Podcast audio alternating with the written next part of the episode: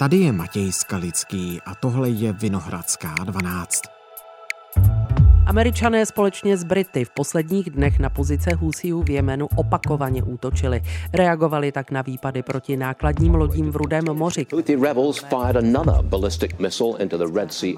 Povstalci útočí na lodě na významné námořní trase. Moskva považuje vojenskou akci západních zemí za porušení mezinárodního práva. Útoky Husijů už mají dopad na světový obchod. Některé rejdařské společnosti se trase přes Suezký průplav vyhýbají. U břehu arabského poloostrova doutná problém. Proč Husijové útočí na lodě v Rudém moři a co může vyvolat odplata Spojených států? Ptám se analytika Metropolitní univerzity Praha Břetislava Turečka.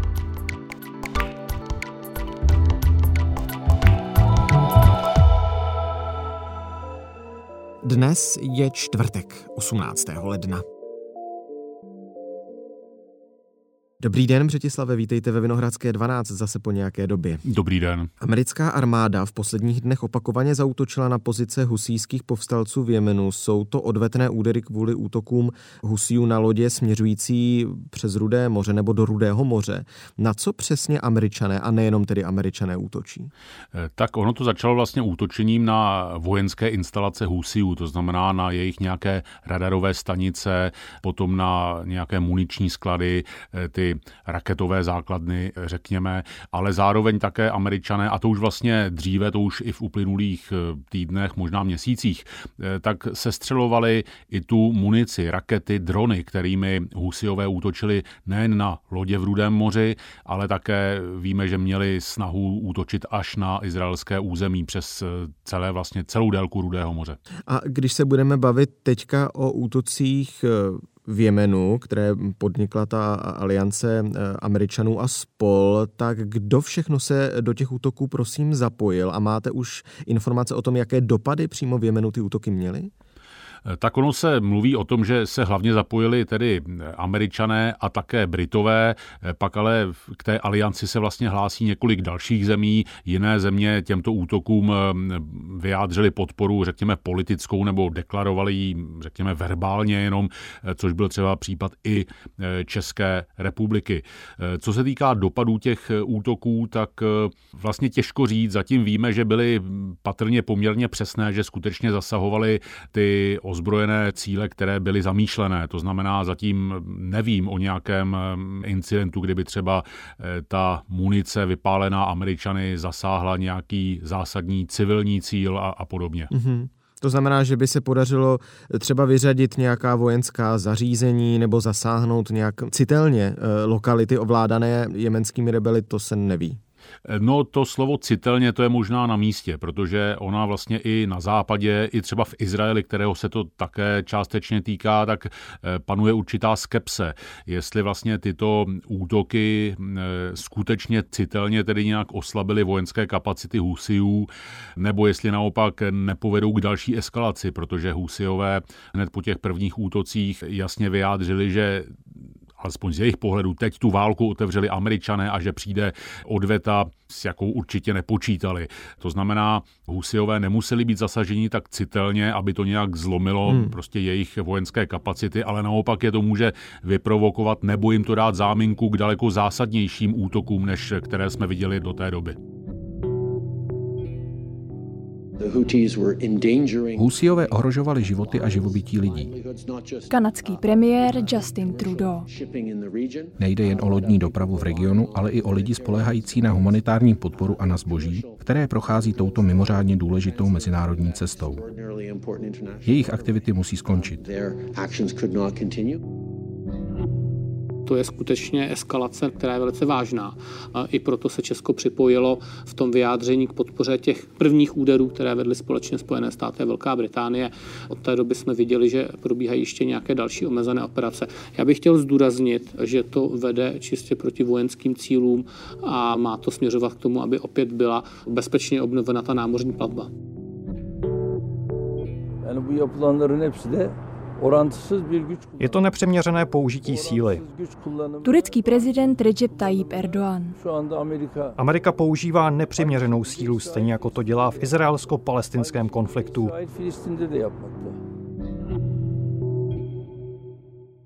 Tak a pojďme ještě po podstatě. Já už jsem řekl, že ty útoky Američanů a spol jsou odvetné. To proto, že Husiové tedy od podzimu skutečně ve velkém napadají lodě proplouvající přes Rudé moře, útočili taky raketami na Izrael.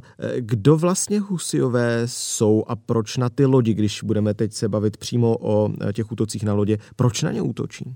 No, tak vy jste zúraznil to slovo, že šlo o odvetné americké hmm. útoky, ale Husiové to právě vidí jinak hmm. A v tom je ten spor nebo rozpor, protože Husiové se tímto způsobem vlastně začali projevovat eh, po té, co Izrael začal ve velkém bombardovat Gazu eh, v reakci na eh, teroristický útok Hamásu ze 7. října.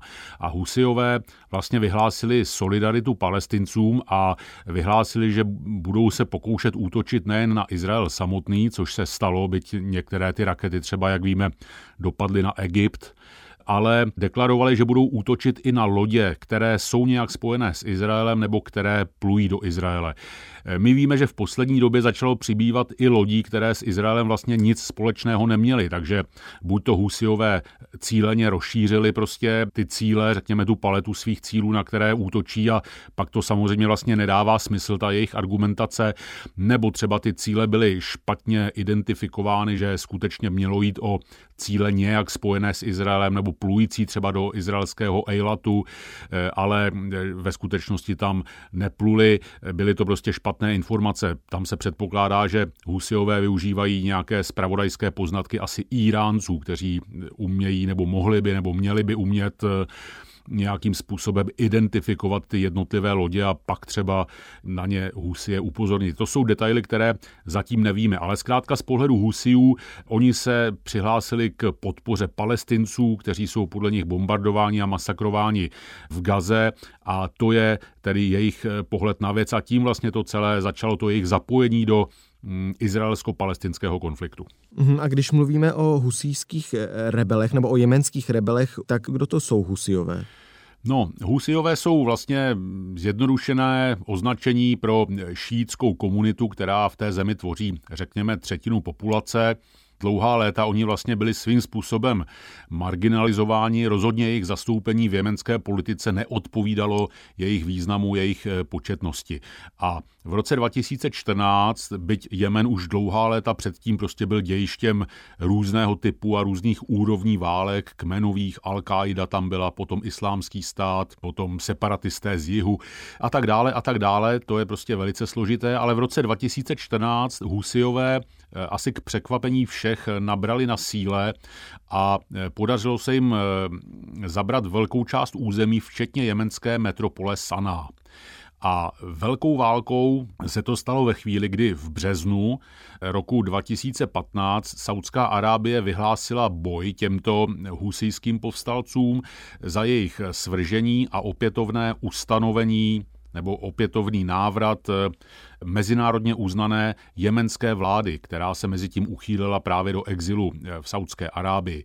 A ačkoliv tehdy v tom roce 2015 Saudové deklarovali, že ta válka bude krátká, jestli si dobře vzpomínám, dokonce říkali, že bude trvat tři týdny, tak ona už teď vlastně dokončuje devátý rok svého trvání. Byly tam zabity, někdy i zmasakrovány desítky tisíc nejen bojovníků, ale i civilistů. Saudové útočili i na nemocnice, na zcela civilní cíle a měli mimochodem podporu v tomto tažení právě i Spojených států, i Británie, ale třeba velkou zbrojní podporu jim poskytovala i Česká republika. Mm-hmm. Takže teď vlastně jsme se dostali do stádia, kdy Saudská Arábie v uplynulých hm, dvou, třech letech se snaží z té války vycouvat, protože nedosáhla svého cíle. Ta vláda stále nebyla ustanovena zpátky.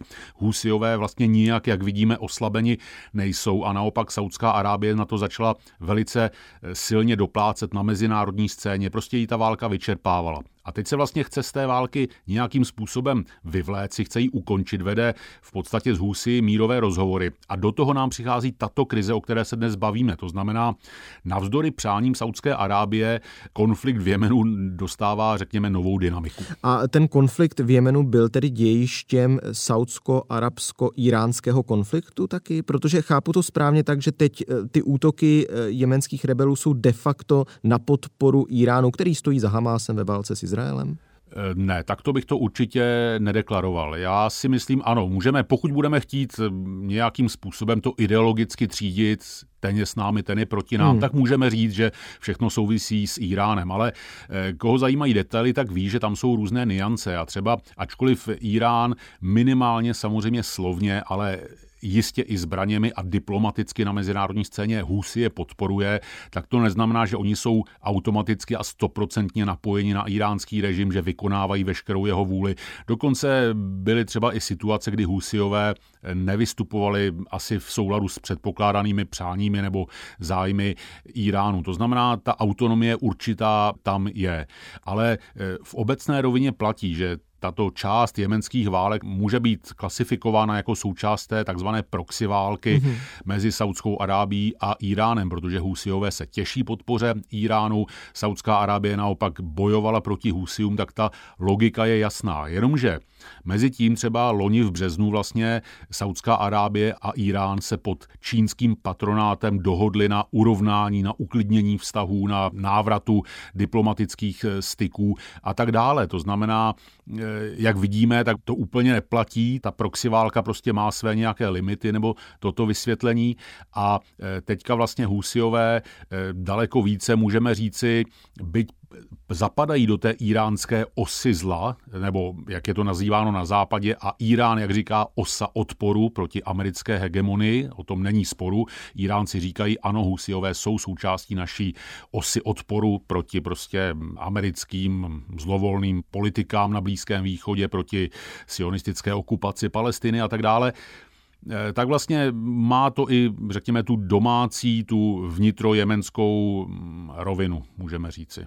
No, politický geograf Michal Romancov, slyšel jsem ho teď ve 20 minutách radiožurnálu, říkal, že ty útoky na, lodě, které mají mít pojítko s Izraelem, jsou příspěvkem jemenským pro ekonomickou blokádu Izraele. Příspěvkem k nějaké, řekněme, ekonomické blokádě Izraele. Já se vrátím k tomu, že jste eh, zmínil tady ten přístav Eilat na rozhraní tedy Izraele, Egypta a eh, Jordánska. Jakou jistotu mají jemenští rebelové, že ty lodě, které oni napadnou, plují právě do Eilatu. Vždy to se nedá úplně tak poznat, ne? Ty lodi by musely mít izraelskou vlajku. Já vím, že teďka nedávno napadli třeba řeckou loď, tak ta přece s Izraelem nemá toho moc společného, nebo má? No, já už jsem to zmiňoval, tak zrovna třeba v tomto případě, jestli se nepletu, ta loď plula do Eilatu, ale opravdu byly případy, kdy se vlastně nepodařilo najít nějaké spojení té lodi. Tam nejde jenom o vlajku, tam jde o to, komu ta loď patří, čí náklad se na ní veze, jestli se veze do Izraele a tak dále. To znamená, ta jemenská husejská definice nebo husejská definice napojení té lodi na Izrael je skutečně velmi volná a víme i o lodích, které do té definice prostě nezapadaly a mohly být napadeny buď to proto, že prostě ta definice nebo ten požadavek napojení na Izrael padl, anebo prostě došlo k omylu ze strany těch husijských rebelů. To my s jistotou nevíme. A těch útoků bylo kolik už? Desítky, stovky? Eh, stovky určitě ne. Myslím si, že kolem 20 bych typoval mm-hmm, takhle z hlavy. Mm-hmm. A jak ty útoky vypadají? Tam se střílí po těch lodích, jsou přepadány? No tak eh, byla jedna taková zajímavá operace, která skutečně byla velice sofistikovaná, kdy oni podnikli na jednu eh, nákladní loď vlastně už loni na podzim výsadek z vrtulníku. Bylo to spektakulární, bylo to na video natočené a tak dále. Prostě komando husijských povstalců, jak si obsadilo eh, nějakou takovouto loď. Takže eh, to byla asi nejzajímavější, řekněme, akce z pohledu té otázky, jak se ptáte, ale jinak jsou to útoky i třeba raketami, jsou to útoky drony s výbušninami a podobně. A Břetislave, kde přesně k těm útokům nejčastěji dochází? My se bavíme tedy o námořní trase eh, směřující přes Adenský záliv do Rudého moře. Je tam průliv Bab el Mandab, ten nemá ani 30 kilometrů, tak to je to vhodné místo pro to zautočit na ty lodě? No můžeme, tak to můžeme říci. Je to prostě na, na rozhraní Rudého moře a Indického oceánu, takže zhruba v této oblasti musí to samozřejmě být v dosahu eh, těch jemenských povstalců, to je v celku jasné nevím, že by k takovýmto útokům docházelo někde dále na moři, protože tam zase v této oblasti nesmíme zapomínat, operují i námořnictva jiných sil, které jsou samozřejmě vůči Husium nepřátelské, takže oni evidentně se snaží asi nějakým způsobem prostě předcházet třeba riziku, že ta jejich operace bude zmařena dříve, než, než k ní dojde a tak podobně. Mm-hmm. Džibutsku to vadí, nevadí? Stát, který je hned naproti přes ten eh, průliv Bab el Manda. Abych eh, řekl pravdu, nevím, co na to vláda Džibutska, ale Džibuti je možná v této věci zajímavé tím, že tam má celá řada světových mocností své základny, tedy nejen američané, francouzi, ale jsou tam třeba i číňané, takže Djibouti je možná daleko zajímavější jako základna světových sil než jako samostatný stát v této věci, řekněme, těch geopolitických zájmů toho, co se děje. A jak moc klíčová tahle námořní trasa, o které se bavíme přes to rudé moře nebo z toho Indického oceánu přes to rudé moře, je? Já jsem četl, že to někteří rejdaři otáčí kolem jihu Afriky, tak to musí být pořádná zajišťka, ne? No tak ona zase až tak úplně veliká není, ale rozhodně samozřejmě v těch kalkulacích nákladů a, a trvanlivosti zboží a tak podobně, tak eh, to pochopitelně mění ty parametry, mění to cenu té nákladní dopravy a tak dále. O tom není sporu, takže my slyšíme o rejdařských firmách, těch velkých globálních, které skutečně dlouhodobě vlastně tu trasu teď odklonili kolem celé Afriky, že prostě je to asi výjde levněji, než eh, riskovat nějaké incidenty tohoto druhu v Rudém moři. Pak jsme slyšeli, nebo alespoň já jsem četl, že třeba firma Tesla kvůli eh, těmto incidentům tak vlastně musela pozastavit výrobu ve své eh, německé továrně, že se jí nedostává mm-hmm. součástek, které tudy měly být přepravovány asi z dálného východu. Takže ty dopady na světovou ekonomiku to má. Jestli se nepletu, uvádí se, že Rudým mořem a tedy Suezkým průplavem, který je egyptský, tak vlastně mm, se pohybuje asi 12%, jestli se nepletu, celosvětové námořní přepravy, což opravdu není málo. Abych k tomu dodal taky číslo, já jsem četl, že ta zajížďka okolo jihu Afriky, že zabere 7 až 10 dní navíc, než kdyby ty lodě proplouvaly tím rudým mořem, tak ona to zajížďka je, asi eh, v tom světovém biznisu se to nějak projeví, ale není to, není to třeba o měsíc. Přesně tak, přesně tak, ale samozřejmě potom, že jo, námořníci musí být placeni, palivo, všechny ty různé eh, poplatky a tak dále, takže eh, do toho asi ani jeden z nás nevidí, ale určitě ty firmy, pokud by dlouhodobě měly tu trasu změnit, tak tak by se jich to nějak ekonomicky dotklo. Na druhou stranu zase hmm. třeba nemusí platit egyptianům za proplouvání Suezem, takže i to je třeba zase plus této změny trasy. Pojďme zpátky do Jemenu. Nemáte pocit, že se vymstilo tak trochu, že se na tu dlouhou a krvavou válku pozapomnělo? No, já tohle to říkám dlouhodobě. Nás prostě jemenská válka nezajímala a začala nás zajímat, až když se dotkla Izraele. To je takový klasický blízkovýchodní model. Hmm. Prostě nás to nezajímá. No a najednou jsme Jemen objevili, protože Jemenci začali útočit eh, na Izrael a na naše zásobování spotřebním zbožím z Číny. Eh, takže to je bohužel věc, která pak ale i třeba vysvětluje, proč prostě obyvatelé Blízkého východu eh, tyto věci vnímají jinak. Pro ně prostě dění v Jemenu má samozřejmě daleko vyšší prioritu a proto třeba reagují afektovaněji, agresivněji a ty jejich i třeba útoky Husiů dávají pro ně větší smysl než pro nás. To prostě je rozdílná optika, rozdílné důrazy na to, co ve světě je a není důležité. Takže svět na tu válku zapomněl. Tak svět to příliš nezajímalo. Jako já vím, že byly různé, eh, třeba ve Spojených státech to bylo velké téma, tam se řešilo, jak je možné, že stále podporujeme eh, Saudskou Arábii v té krvavé válce, kdy zabíjí opravdu tisíce civilistů. A Joe Biden třeba, když nastupoval, tak říkal, že se pokusí tuto válku utlumit a američané na tom pracují mimochodem. V Americe se třeba řešilo, eh, do jaké míry je možné stále Saudské Arábii dodávat zbraně, když pak je takto používá. Jo? My jsme tady zvyklí mluvit o iránských dronech, které rusové používají k zabíjení na Ukrajině, ale abychom mluvili o amerických bombách, které eh, zabíjejí civilisty v Jemenu nebo v Gaze, na tuto rétoriku moc zvyklí nejsme, ale ona je součástí reality prostě. Takže v Americe na to i let, kteří zákonodárci, kongresmeni poukazovali a vedlo to k jakési modifikaci amerického přístupu k této válce, protože za eh, Donalda Trumpa Saudská Arábie vlastně měla zcela volnou ruku, můžeme říci. A, a propo, berete tedy to, co se teď děje kolem činnosti husíských bojovníků nebo těch jemenských rebelů za rozšíření toho konfliktu Hamas-Izrael za hranice? Izraele nebo za hranice této lokality do celého blízkovýchodního regionu? No tak eh, do určité míry ho to rozšiřuje, záleží na optice, mohlo by ho to ale zároveň rozšiřovat daleko více. Těch aktérů, kteří se mohou na straně té osy odporu zapojit, to je třeba Hezbalách, ten by také mohl útočit eh, nebo podnikat vojenské aktivity eh, daleko více a tak podobně. Takže já spíš si myslím, že tato, řekněme, husijská linie těch konfliktů prostě ukazuje, jak je na Blízkém východě a potom vlastně ale i v globální politice mm, všechno propojené nějakým způsobem, že teď mě napadá taková paralela, představme si, že prostě nám hoří les, už byl uhašen, my zadupáváme, zadušujeme tady u jednoho stromu eh, probleskující plamínky a tím ale vlastně eh, podnítíme, že začne hořet u vedlejšího stromu. Takže Eh, tak nějak já vidím třeba Blízký východ, že prostě vůbec není jednoduché ty konflikty tam eh, kočírovat eh, a samozřejmě problém může nastat a to je zase moje střelba do vlastních řad, když ti hasiči také často ke konfliktům přispívají. A tím se vracím k té původní, řekněme, tezi, že teď možná američané tím, že začali na Husie útočit, tak paradoxně možná ten konflikt ještě více eskalují, než kdyby ho utlumili. Prostě nikdo si zatím není jistý, jaké budou reálné dopady těchto, jak vy jste říkal na začátku, odvetných útoků na hmm. husijské rebely. Na druhou stranu, co mají američané jiného dělat, když je v sázce bezpečnost námořní dopravy a ti jemenští rebelové útočí právě na ty lodě, na které útočí? Skutečně je to celá řada otázek, ale třeba když se na to podíváme, já se znovu vracím k té Saudské Arábii. Tak Saudská Arábie sama z Husy vedla boje, jak jsem už říkal, 9 let skoro, nebo přes 8 let a přesto teď se k té američany vedené alianci nepřidala. Proč? Hmm.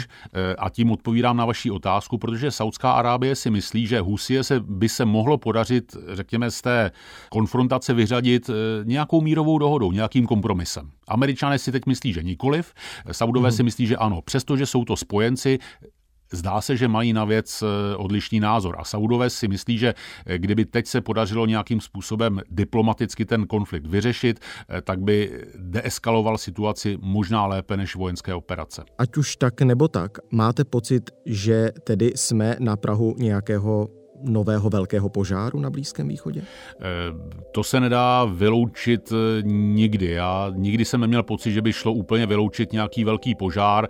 Na druhou stranu eh, varování před velkým požárem, která v uplynulých dekádách, kdy ten region sleduji, tak vlastně málo kdy se, se naplnila. To znamená, je tam pořád velká množina nejistých veličin, neznámých veličin a kterákoliv z nich může prostě situaci velice rychle změnit změnit. Hmm, pořád to tam doutná, jestli se to rozhoří, to záleží na mnoha okolnostech. Moc díky, že jsme to mohli společně probrat. Díky, naslyšenou.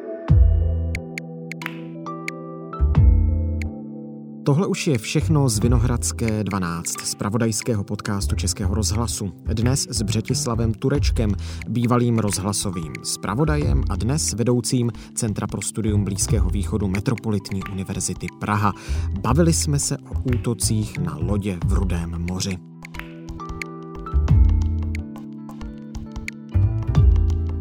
Naše další epizody najdete na známých adresách i rozhlas.cz, můj rozhlas, anebo ve všech podcastových aplikacích.